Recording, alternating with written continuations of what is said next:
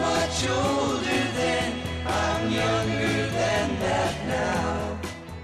Hi, everybody. I'm Mark Middleton along with Bill Schaefer, and welcome back to Growing Bolder, an hour of good news that can change your life if you let it. Coming up on today's show, America's favorite TV mom, plus Sister Madonna Buder, the internationally known world record holding Nun on the Run. We'll also meet the winner of an amazing 18 Grammys, who I bet you've never even heard of, plus someone who's done more to end senior hunger than anyone alive. And boy, she's just getting started, too. And you'll meet the former FBI agent who claims she saw something incredible and inspirational when she arrived at the crash site of Flight 93 on 9 11. That's what we call growing bolder. The following interview was recorded before the passing of our guest.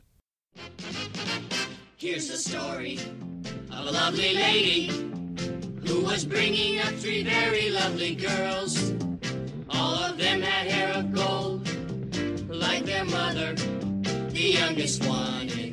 She is a true television icon, a multi talented actress, talk show host, author, recording artist, Broadway veteran, but you probably know her best as America's favorite TV mom, Carol Brady, and the star of the classic TV series The Brady Bunch. And now she's the host of an interesting new series on RLTV called Who's Cooking with Florence Henderson. Let's welcome Florence Henderson. Hey, Florence, how are you? I'm good. Hi, Mark. Hi, Bill. Hey, I'm so excited to be with you. Oh, you're kind to say that. Do you ever get sick of that Brady uh, theme song chasing you around the world? You know, it's so funny because I a friend of mine, a, a comic, he was doing his show and he said, "I would like to ask all of you in the audience to join me in singing our national anthem." So he started out, you know, oh, say, can you see? And people started, and then they started dropping out because they didn't know the words. And so he said, "Well, let's let's try this song." And he started with the Brady Bunch Oh, theme my. song, and everybody knew every lyric. So that's our new national anthem. Man, you know, you, you know that is both interesting, amusing, and frightening all at the same time. I time. know, isn't it? It's scary. hey, are you ever going to slow down? I mean, th- there is no shortage of cooking shows out there, but this really is a clever concept. You got some great celebrity guests who have a passion for food, uh, and, and that's really where your show gets interesting. Tell us about the twist on this new show. What happens? Well, it's great. You know, we have celebrities, uh, a lot of my friends like R.J. Wagner and Fran Drescher and Marie Osmond and Joe Mantegna, uh, people of that caliber who came on, and uh, most of them very good cooks. I help them in the kitchen, and then I have an adorable real chef Govind Armstrong, who takes the the recipe and makes it a little healthier or adds you know a different twist to it, and uh, it's it's really so much fun, and uh, I'm very proud of it. You know, Florence, I, I'm not real sure what it is about yet. I haven't really thought that much about it, but it doesn't matter whether you do a cooking show, a show, show about grooming dogs, or whatever. People will love it because we love you. You are one of the most likable people ever on television. And and do you think there's something about food though that just brings everybody together? Absolutely, you know, uh, I think food represents family. You know, it always brings wonderful memories. Uh, and by the way, I love the name of your of your show because you know, growing bolder. Uh, I think you know about growing older, and uh, you know, I, I, no one can help getting older, but none of us have to get old. Amen, Florence Henderson. And since you brought it up, let me take the opportunity to tell you we've got a TV show that was on 500 stations in 171 markets on public broadcasting, and we're launching a daily 30 minute Growing Bolder TV show in the next 90 days. And, and RLTV uh, is one of the groups we're going to be talking to. So maybe we'll even find ourselves sharing some airtime with you one of these days. You know, that would be fantastic, and I think it's a great idea. It'd be a great synergy. Thanks so much. Uh, y- you know, this is your second show on RLTV. I know. Are you enjoying your career as much in your late 70s as you actually did back in the 70s? You know what? I love what I do. I just look forward to uh, the very next uh, challenge, and uh, I love the business. I think more today than I did back then. And uh, I don't know. I think when you find something in life that you're fairly good at, you love it, and you kind of stay with it. And all I ever wanted when I first got in the business was to to be in it for a long, long time, to have longevity at a pretty high level. I, you know, I never thought about being a superstar or any of that. I just wanted to work in a profession that I love so much for a long, long time, and I feel very blessed to have been able to do that. Well, you sure picked a tough one, though, Florence. We have uh, we have people, we have household names come on this program all the time and talk about how difficult it is to get an audition, to get a show, to get somebody to listen to them, to get a guest spot, because there is such ageism on the air in Hollywood, in television, and in movies. But you're one of those people that really has done such a great job of carrying the flag that anything is possible in your career. As Mark said, you've never slowed down. Nobody thinks of you as old. Uh, what what's the secret? How can we be more like that? Well, I think the secret is is flexibility. You know, the business is constantly changing, and you know, a lot of actors and performers they they become very rigid in what they do. And I've always tried to to grow as the business changes, and grow with it. And you have to take risks. Uh, you have to have a lot of humility uh, and uh, you have to say yes a lot, and uh, and that's how you you kind of stay out there. But I, I really think being flexible, uh, being willing to make changes in how you do things, uh, really gives you that extra edge. And and you know, have enthusiasm, be positive, uh, uh, say yes. You know, I, I write out my goals. Uh, you know, I write I write them out longhand. I want this, I want that, and I do it at night before I go to sleep, and uh, it makes a difference. Well, you, I, I totally agree with your point about being flexible, but I think you're being too modest because, you know, I think your flexibility, uh, in, in, a large part, arises from uh, the depth of your talent. You know, you're good at anything, so you have the ability to be nimble and to go with the flow. And as you just mentioned, you like to say yes. I mean, uh, you're fearless. I mean, you said yes to Dancing with the Stars. That had to be frightening. yeah, that was very frightening and uh, you'll laugh, but I, I've just been doing a show in New York, and uh, when I was on Dancing with the Stars, I hurt my left foot. Uh, you know, I never stopped dancing; I just kept going on. But I uh, cracked a little bone in my left foot uh, in New York a couple of weeks ago. So I'm I'm sitting here with a big boot on my foot. Hmm. but that didn't stop me. and this may be getting even a little deeper than even we, we want to go in this conversation. But Mark and I talk all the time about the image of somebody over 50 or 60 as, uh-huh. as and you know we will bring up the name of Betty White who we adore but you know the show she does kind of perpetuates the stereotype of the old person as the feeble uh, boy you can say anything and get away with it because they're so old. Right. And, and, and Florence you are so anti that. You really are redefining what somebody who's you know j- just about 80 is all about. You're full of life vibrant. Nobody sees age when they look at florence Henderson. you know that's so funny when you say that number. I go that's not me. But but uh, i often ask an audience i say i do a lot of motivational speaking as well and i go you know it's only a number. And if you didn't know how old you were how old would you be? Think about that. It's a great question. So I never really think about. I th- I go by how I feel, and I feel so much younger than I did some. You know, some days in my twenties. I think as as you get older, you become wiser. Uh, I think you learn how to uh, pace yourself. Uh, the experience helps you. I think you learn how to rest in action. Uh, many things that that you can do. Um, that just keep you going, you know. And I think energy begets energy. Folks, we're in the midst of a delightful conversation with uh, Florence Henderson, America's favorite TV mom. But, you know, that's selling her short. She's much more than that.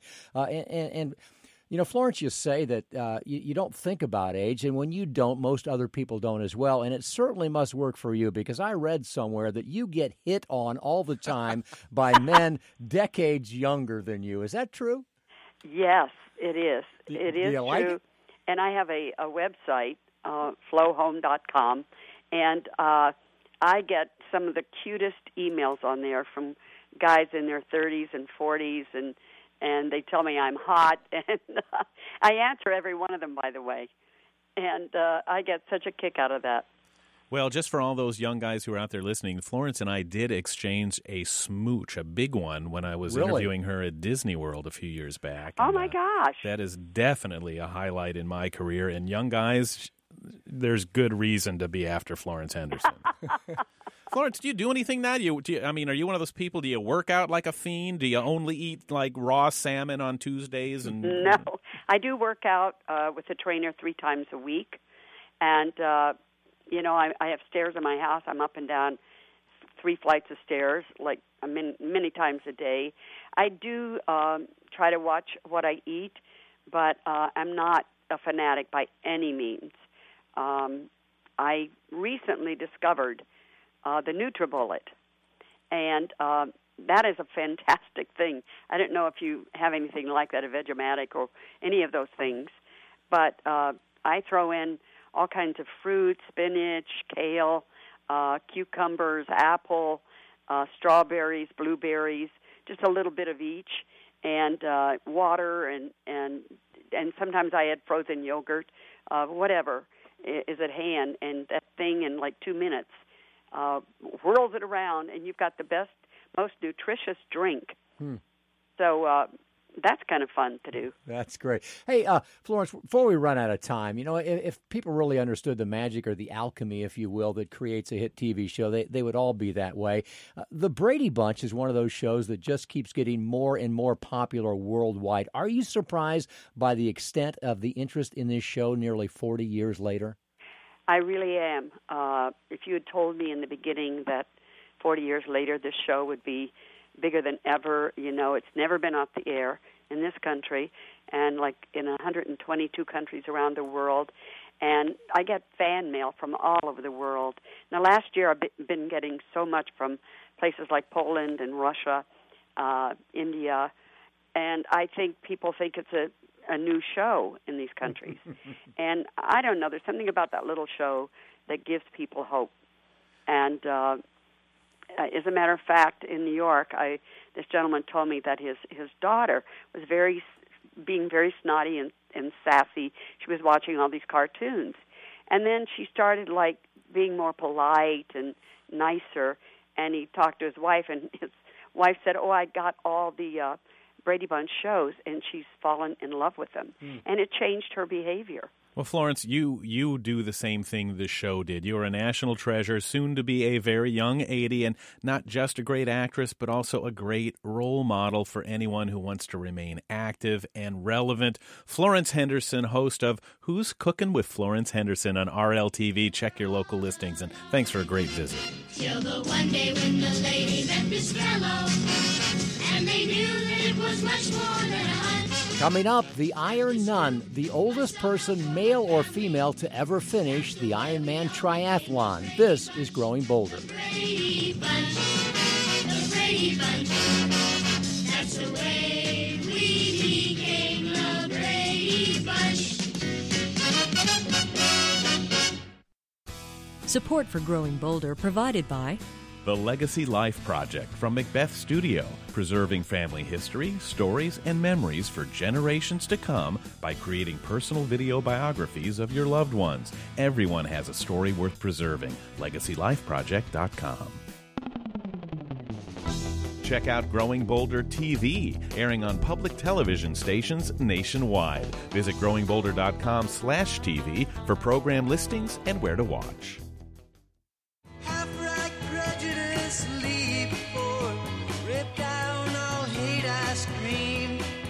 I'm Bill Schaefer with Mark Middleton, and this is Growing Bolder. You know, a few years back on this program, we had Sister Madonna Buder on, and we have followed her incredible career ever since. Even though she did not even start competing until she was in her 50s, she has become the oldest person ever to finish the Ironman triathlon. And she has gotten a lot of recognition for that. She's now an international superstar who, at the age of 82, encourages others to discover and then develop their God given gifts. In fact, we're such big fans, you're not going to be surprised to learn that when we heard she was in town, we ran right over to see what keeps her running, to learn how she became the most famous Iron Nun in the world, and hear her reflections on being just about a mile from finishing the Boston Marathon when the bombs exploded. Sister Madonna Buder isn't about to miss her morning run, even if it means sidestepping a few puddles.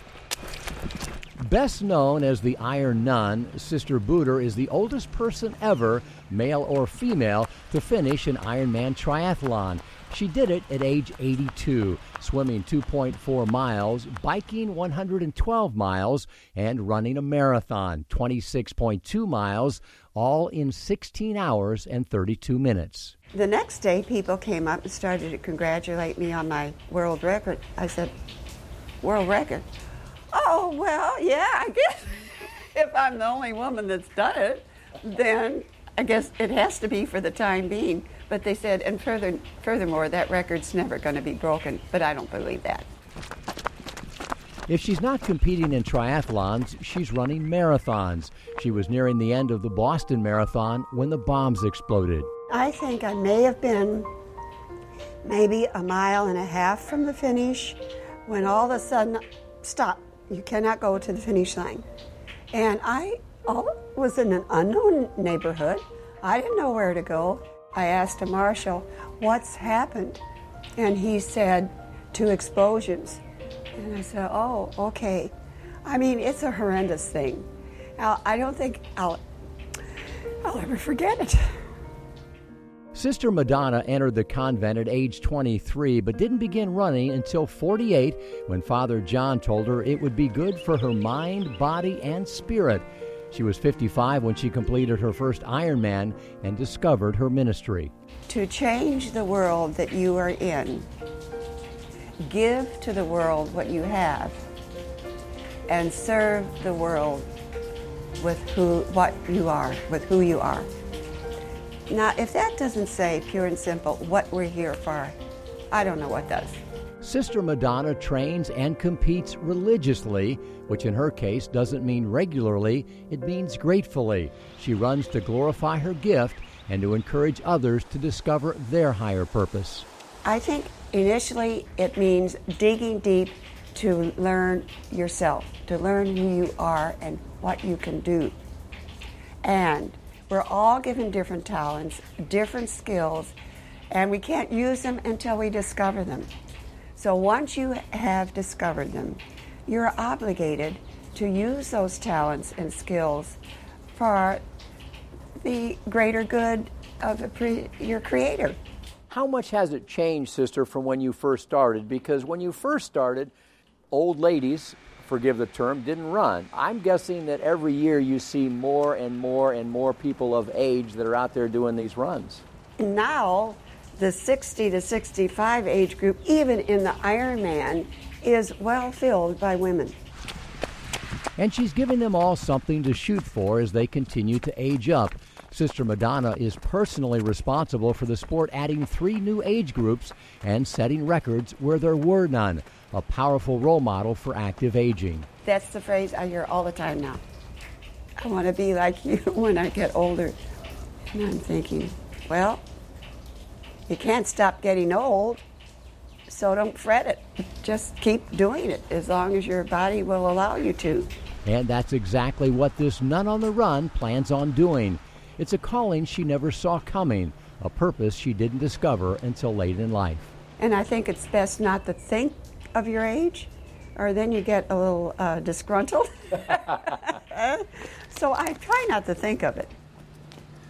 She just keeps on keeping on. An incredible woman and someone else who is doing amazing things later in life. And as you heard, one of her keys to remaining active is that when it comes to age, she just simply doesn't think about it. And Bill, that's something we hear all the time from those we call the rock stars of aging. Yeah, I don't know how she and, and others like that do it because they're able to tune out the media and tune out our culture in general, which for the most part only spreads bad news about aging because we constantly hear not what's possible, but thanks to Sister Buder and others like her, we are learning exactly what is possible at this time in life.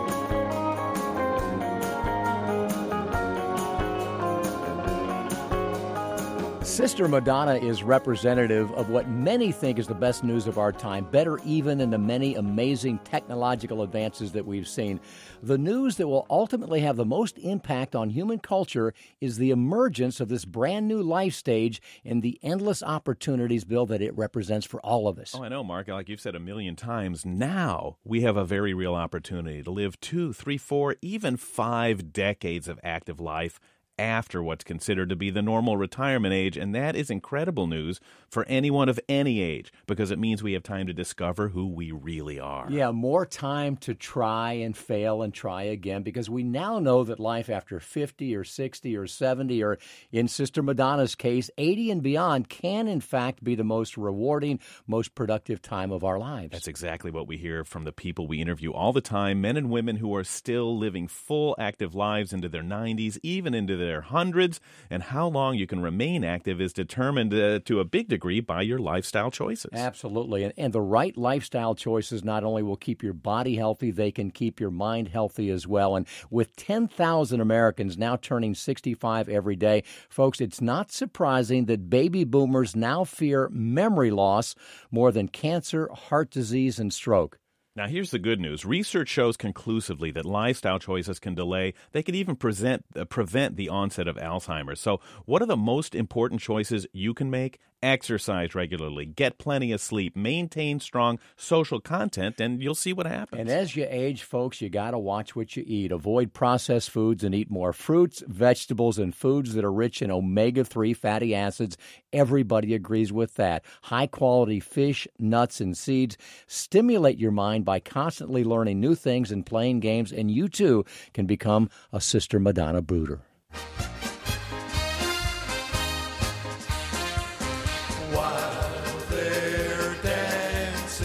Coming up next, the undisputed heavyweight champion of the polka. That's next on Growing Bold. This goes on and on until the dawn. Support for Growing Bolder provided by The Center for Health and Well-Being, now open in Winter Park. Wholeness, fitness, and medicine together in one convenient location, offering programs and services to promote healthy living and positive aging. More at yourhealthandwellbeing.org. Sign up for the Growing Bolder Insider newsletter, delivered to your inbox every week. Be the first to see our latest interviews, stories, and tips for making each day count. Sign up today at growingbolder.com. Come on and dance this polka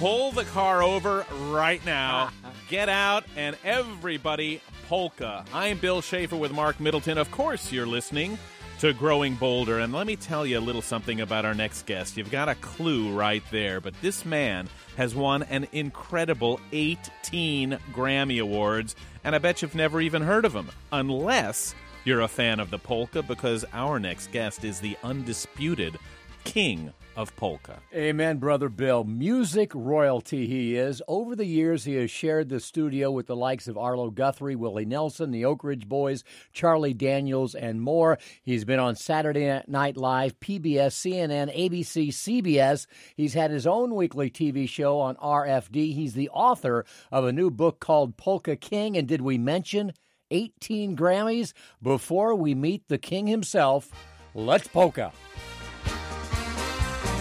Strike up the music, the band has begun. The Pennsylvania polka. Pick out Ladies and gentlemen, the polka king himself, Jimmy Sturr. Hey, Jimmy, how are you? Hey guys, how are you? Uh, you know what? When I was writing that introduction, I actually thought there was a typo. I had to go back to Google to get confirmation. 18 Grammys. There have only been 24 Grammy Awards given for Best Polka Album. You've won. You've won. Well, that's funny. You know, it's it's funny, and and yes, that's true. But when they uh, took away the polka category, they put me in the folk category, and and I won in that category. So then they put me in regional roots, and that's where I am now. Uh, you've got more Grammys than Paul McCartney, Tony Bennett, Ray Charles, Leonard Bernstein, Beyonce, Natalie Cole. Uh, do you get frustrated that people don't understand the significance of Jimmy Sturr? Well, yeah, I do a little bit. You know, uh, you, you know, I think uh, you know polka music. I think we take a little bit of a beating. Uh, you know, uh, people say, "Well, it's my grandmother did it, my mother, father did it, or Lawrence Welk. We had to watch Lawrence Welk." But it's it's really it's not a it's not a fair statement. I mean, you know, we go to we play these festivals, uh, you know, just all over the country. We just got back uh, Saturday and Sunday. We're in Milwaukee, Wisconsin, and we probably had fourteen to fifteen thousand each day and we get down and I know you have a lot of listeners in Texas. We do the Worst Fest down in New Braunfels, Texas every year. And on like the Saturday night, they'll get 18,000 people on a Saturday night. Jimmy, did you say the Grammys no longer give out an award for the best polka album? What? what's No, the- they they haven't done that in probably about 4 or 5 years. They they did away with it, placed me first in folk category, then they took me out of that and put me in whatever it means, regional roots category. And I'm not really sure what that means. So what's the? I mean, is that an? That's kind of an insult. What? What's what's wrong? Well, yeah, you know what? You're probably right. And and a lot of the people in the polka field, especially the musicians, felt very bad. In fact, many of them never renewed. Uh, you know, to, to go back into the well, NARAS they call it, but into the Grammy Awards, and they just, you know, dropped their membership.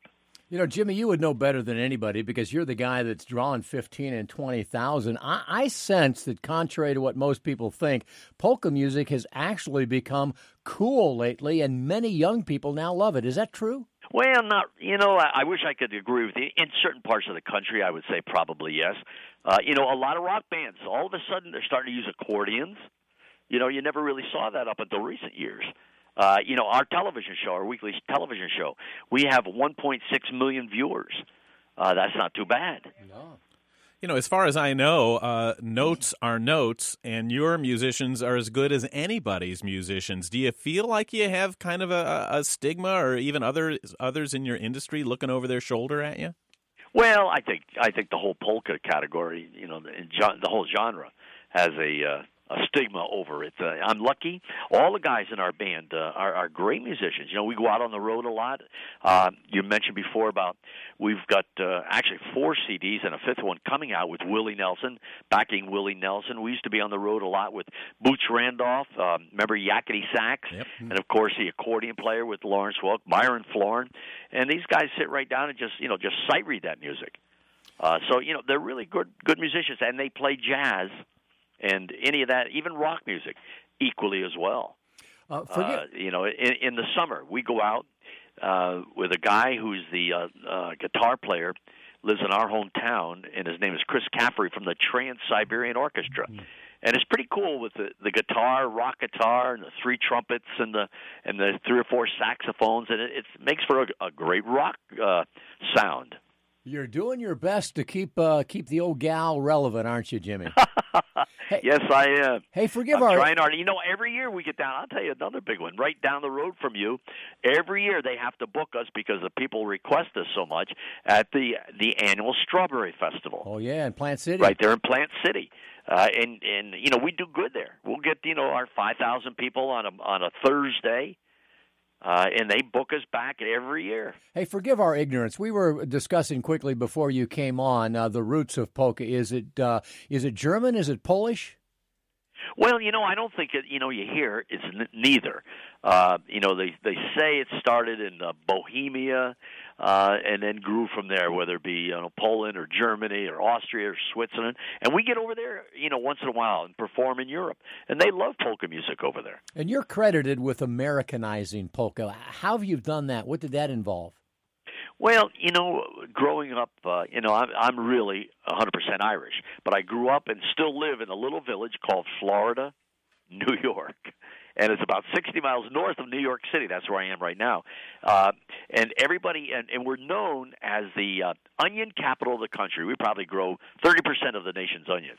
Well, a lot of the people from Europe came to work on what we call the black dirt or the onion farms, and of course brought their traditions with them, which of course one was their music, and that's how I got into the music. Uh, you know, uh, just listening uh, my high school dances at polka bands. Uh, the local radio station played polkas every day. And of course, those three three day Polish weddings. That's how I got into the music. And of course, at that time, it was traditional. And they sang they sang the polka, you know, in in or German, uh, either Polish or German. And you know, I think it's sort of uh, you know the younger people never really took up learning how to speak Polish or German. And I thought, well, I've got to do something different. So I guess you know, I brought in the name, sort of Americanized it. A lot of the English vocals brought Willie Nelson, Mel Tillis, uh, Charlie Daniels, the Oak Ridge Boys to sing with our band. And not that I want to be a country singer, I don't. It's those guys are actually, uh, you know, they're singing polka music, and they and and one the one thing about Willie Nelson, which is really cool, and I, and I had known about this, and I thought if I ever get to meet him, I'm going to ask him if he would record with us. And sure enough, back uh, you know a few ten years ago or whatever it was, I had the opportunity to talk to Willie, and I asked him. He said, "I would love to do that," but very few people know Willie Nelson actually started back in Texas playing in a polka band. And you know what we hear the most when we listen both to your music and when we listen to you talk, Jimmy? We hear your passion. We hear your love of life. We hear your fun. You're just wanting to have a good time. And that's why guys like Willie Nelson want to hang out with you. And that's why Well- secretly, Jimmy Sturr, all musicians, my friend, want to be you. Oh my golly! You know? Well, I don't know about that, but uh, We also want to uh, mention- you know, I mean, I, I thank you very much for that kind comment, And- but and Jimmy- uh, you know, look, and I just believe in that kind of music. Uh, you know, again, we I could say, you know, we play all types, but I still enjoy that kind of music, and and, and you know, the the ones that com- complain about it or don't like that kind of music, they're the exact ones that go to a wedding and they hear the wedding band play. Beer Barrel Polka, Pennsylvania Polka, you know, you know those kind of those kind of polkas, and they, you know, they don't really have, you know, they just play them because somebody asked to play them. But you know, you get into some of these bands that that really play polka music. I mean, it, it's an incredible, they're cr- incredible musicians. I want to stop you for just a second because I want people to know they can go out and buy your incredible CDs. It'll lift their life that high. And you've got a great new book called The Polka King. We've been talking to the Polka King, the great Jimmy Sturr.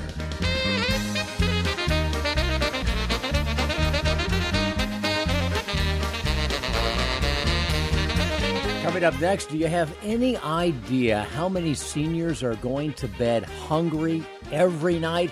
The answer will shock you. This is Growing Bolder. Support for Growing Bolder provided by Winter Park's new Crosby Wellness Center at the Center for Health and Well-Being. More than just a gym, it features unique medically integrated programs, activities for all ages and skill levels, and free group exercise classes with memberships. More at crosbywellnesscenter.org. Stay connected to Growing Bolder for daily doses of hope, inspiration, and possibility. Find us on Facebook, Twitter, and Instagram for our latest stories and motivational pictures. My guard stood hard when abstract threats I'm Bill Schaefer along with Mark Middleton, this is Growing Bolder. Now, our next guest is responsible for bringing the issue of senior, senior hunger to the forefront of public discussion at a time when no one, I mean nobody, was even discussing the issue, and she is still the number one advocate pushing it forward. Yeah, this is the kind of guest we love, folks, because she is truly growing bolder. She's the founder, president, and CEO of the National Foundation to End Senior Hunger. And before that, she spent about 20 years running the Meals on Wheels Association of America. And while there, she increased the organization's annual budget from less than $100,000 to over 15 million. Let's welcome Enid Borden. Hey, Enid, how are you?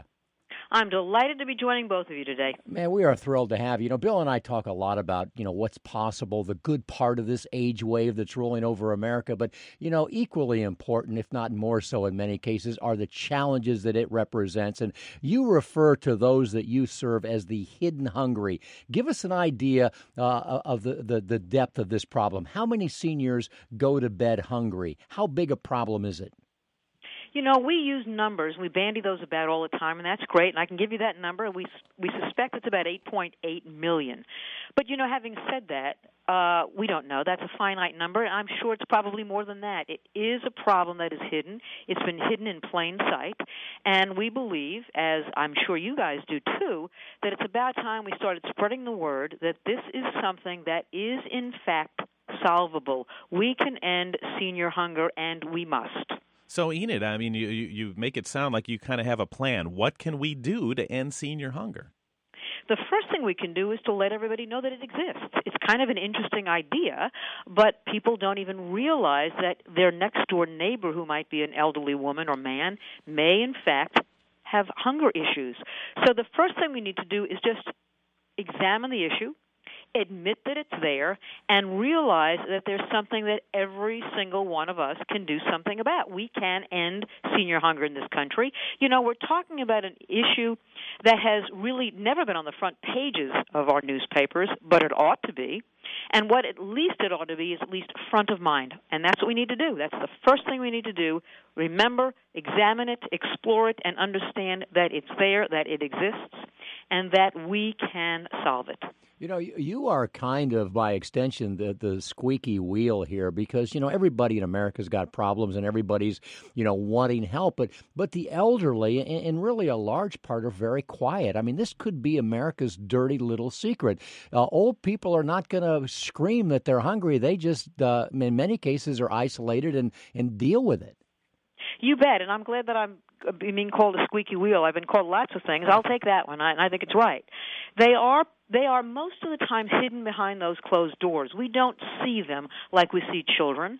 We don't see them oftentimes going uh, to soup kitchens.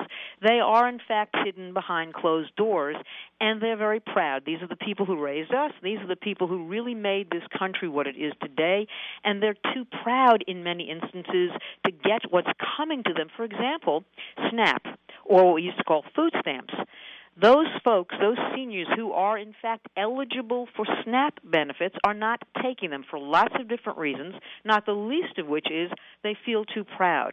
These are the hungriest amongst us, and they are not getting some of the necessary things that they really need to end hunger. So that's one of the things we can do. We can talk to our neighbors and see if they need something, and is there anything that we can do to connect them to some of the services that are out there for them. Interestingly, Enid, this morning I was listening to an economist being interviewed right here on this radio station, and he really painted a rosy picture about the next uh, couple years of, economic recovery. You know, looks good for housing, it looks good for jobs, and, and and the interviewer brought up you know seniors, and he goes, "Oh, well, it looks good for everybody but them. Uh, interest rates are going to stay low, and that's a, that's a big part of income for for a lot of seniors. And and I get you're optimistic that this problem can be solved, but other than just kind of keeping an eye on our neighbor, how are how are we going to get exposure for these folks?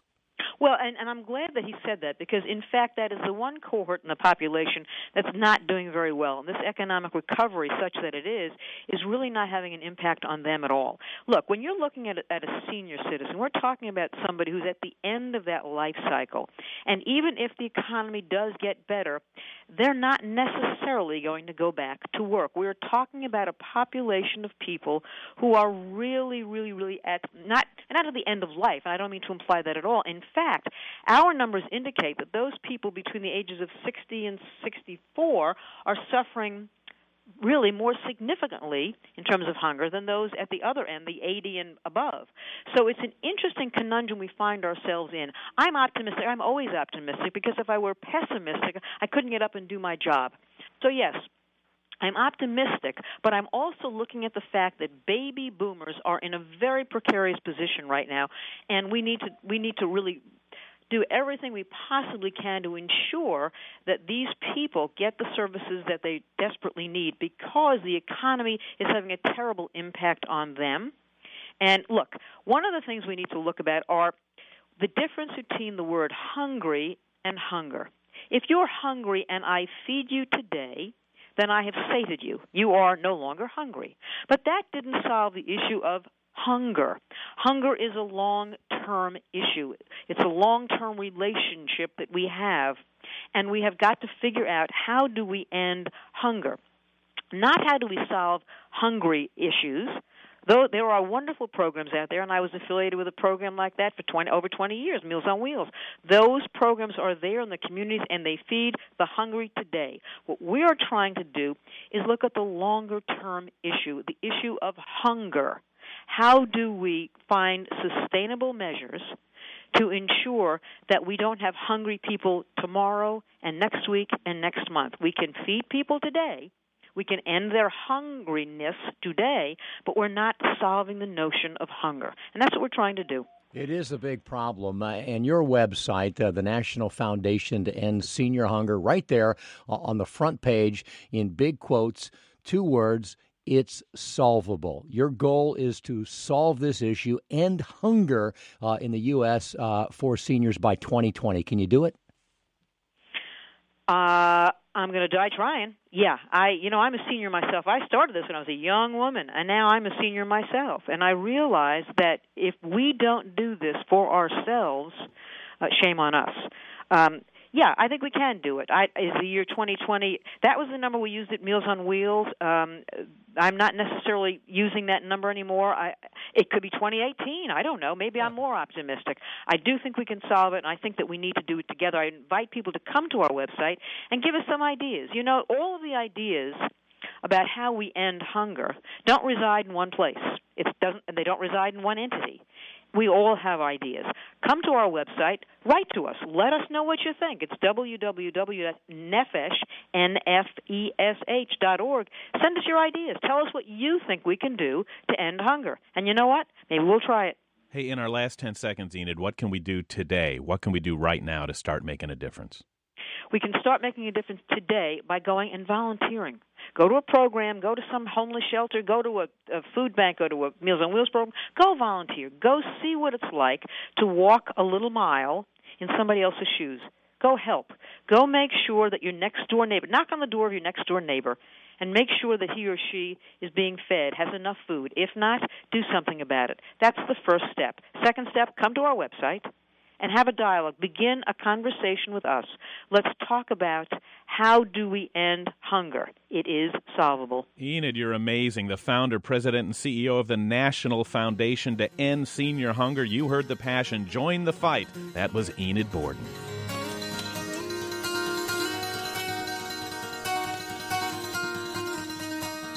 Coming up next, it took her years to tell anyone about what she saw at the crash site of Flight 93 on 9 11. This is Growing Bolder.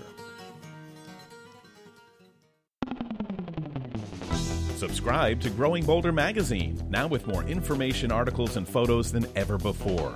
This quarterly publication is unlike any other, filled with the kind of inspiration you need to live your life to the fullest. More information at growingbolder.com/subscribe. Miss an episode of Growing Bolder Radio? Subscribe to our podcast and get it on your mobile device. Details at growingbolder.com slash podcasts. My guard stood hard when abstract This is Growing Bolder. I'm Bill Schaefer with Mark Middleton, and our next guest served for over 25 years as a law enforcement professional. She was a municipal police officer, a chief of police, and an FBI agent who worked the crash site of Flight 93. Remember that one in Pennsylvania on 9 11? Yeah, she spent 13 days at that crash site, and her experience there is the subject of her very provocative first book, In the Shadow of a Badge, a memoir about Flight 93, a field of angels, and my spiritual homecoming. Let's welcome the author, Lily Leonardi. Hey, Lily, how are you? Hi, Mark and Bill. Fine. How are you? Great. Hey, a fascinating tale. Uh, uh, and so let's jump right in because you were deployed, as Bill mentioned, by the FBI to the crash site in the immediate aftermath. Uh, how soon after Flight 93 went down did you get there? Um, I would say probably within uh, three hours uh, time period, if that long.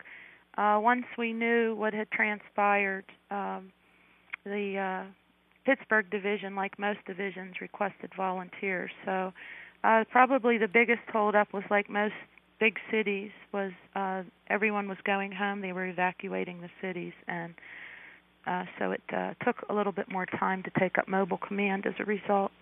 Now, I know you're trained to handle very difficult situations. What were your impressions? Well, on the way up, the gentleman that uh, was operating mobile command, I don't think we said two words to each other. Uh, just the expectation, because prior to going to the FBI, joining the FBI, uh, I worked as a police officer, as you indicated, and I had an expectation, and the scene was nothing like that. Uh, it, it was basically a hole in the ground, from what we understand.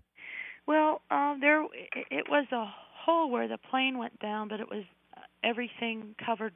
It was as if you know when you walk on sand, and how your imprint, and then how the water. That was kind of what it looked like. It it had gone down into the ground, and the, like the top soil, which exact was more sand-like, had filled in. Um, so there was you knew the plane had gone down into the hole, but it almost covered itself back up. That's why they had to do some excavation. Are, you later saw, and, and you didn't reveal this for some time, but you later say that you saw that day, I, I believe, uh, what you described as, quote, a field full of angels. Did others see them, or did just you? What were they doing? What did they look like? Well, um, to to my knowledge, there was only one other person that uh, reported that that I, I believe it was a police officer or EMS. But to this day, um, he or she's not been willing to talk to me about it. I've tried through the National Park Service to connect with the other individual. Uh, as far as the angels, uh, what I first saw was um, uh, light. Uh, it was so bright even though my attention was drawn to the crash site and trying to pull in as much information as you could and then all of the feelings uh, and emotions that were taking place. But the light got so strong it drew my attention to it completely. And then within a matter of a few seconds maybe a minute it turned to like a white mist. And then a few moments later uh, the mist cleared and there appeared to be hundreds and hundreds of angels. I I say they were archangels. I was raised devout Catholic, and based on what you were taught, I, I thought they were archangels. They were very big because the bluff that we stood up on above the crash site is now where the 40 trees have been planted to honor the the uh, the heroes of Flight 93 and they almost appeared to be equal in size. Um, the, the wings were long. Uh, they looked female and male. There were so many that I couldn't see the back rows of the faces. Um, and they looked like they had what I would call Rom- Roman centurion garb on. Um, you know, the way uh, the legion. That's why I call them a legion of angels. That's what it looked like to me you know, some people will will say, well, you know, I, I, I, don't believe in angels, and other people will say, yes, I do. But let's talk about the. You, you also your, your, book is about this spiritual awakening. What mm-hmm. what what is it that that the impact that being on this you know this emergency? What is the impact that it had on you? How did it hit you? Well, I think for the first part, um, I stood there not only as a law enforcement professional, but also as a mom and a grandma, and wondering how many mothers weren't going to be able to speak to their children that night. And then again, with my background and the religion that I was raised, I, kept asking God, you know, like everyone else probably that day, why and and help help me be able to do. In working with the the United Airlines humanitarian response and the other law enforcement professionals there, uh, it was an unbelievable time of unity.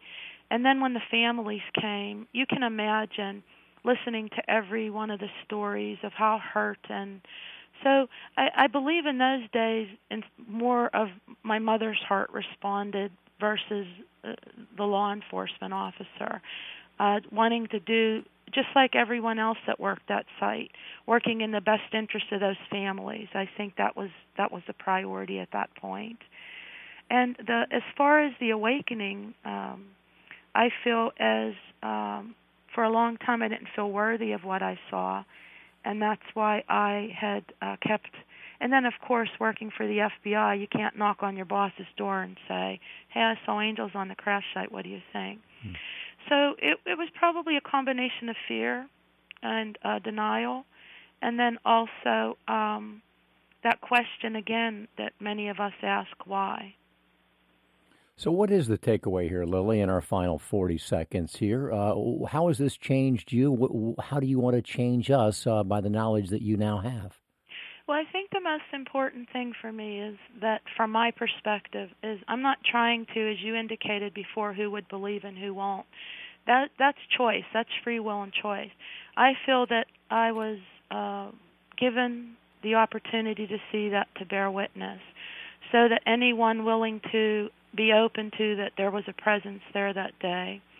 And I believe they were there because of not only the traumatic day to all of us, but for any of the souls that wanted to um, go to uh, with them. And I, I think it's just the biggest is healing, not only for myself but others involved uh, uh, to find their path toward healing. Because I'm sure you know there's the families will suffer for for for the rest of their lives in their own way, and then the responders. There's been a great deal of suffering of those that work the sites too.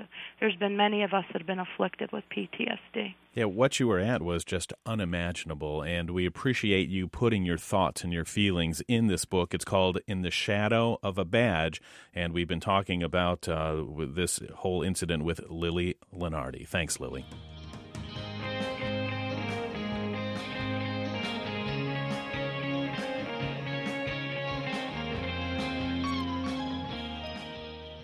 Wow, how about that, Mr. Schaefer? From the Iron Nun, still setting world records and completing amazing endurance races in her 80s, to Jimmy Sturr and Florence Henderson still practicing their craft on their own terms, to Enid Borden devoting her life to making sure others don't go home hungry. Well, folks, we hope that they've helped motivate you, even just a little, to realize that it's never too late to follow your heart and chase your dream, whatever it might be. You just have to simply stop growing older and start growing bolder. Well, you hit that right on the head, Mark. Take some chances, try new things, meet some new people, stop being afraid. And, and of course, we're here to help because you can find Growing Bolder not only here on the radio, but also Growing Bolder TV, growingbolder.com, and Growing Bolder magazine. If you haven't already, like us on Facebook, follow us on Twitter, and we'll keep you up to date on all things Growing Bolder.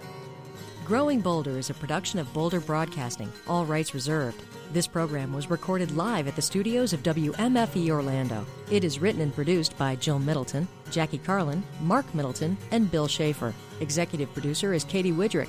Technical director is Jason Morrow. Chief audio engineer is Mac Dula. And our most important team member is you. Remember, when it comes to growing bolder, it's not about age, it's about attitude. Crimson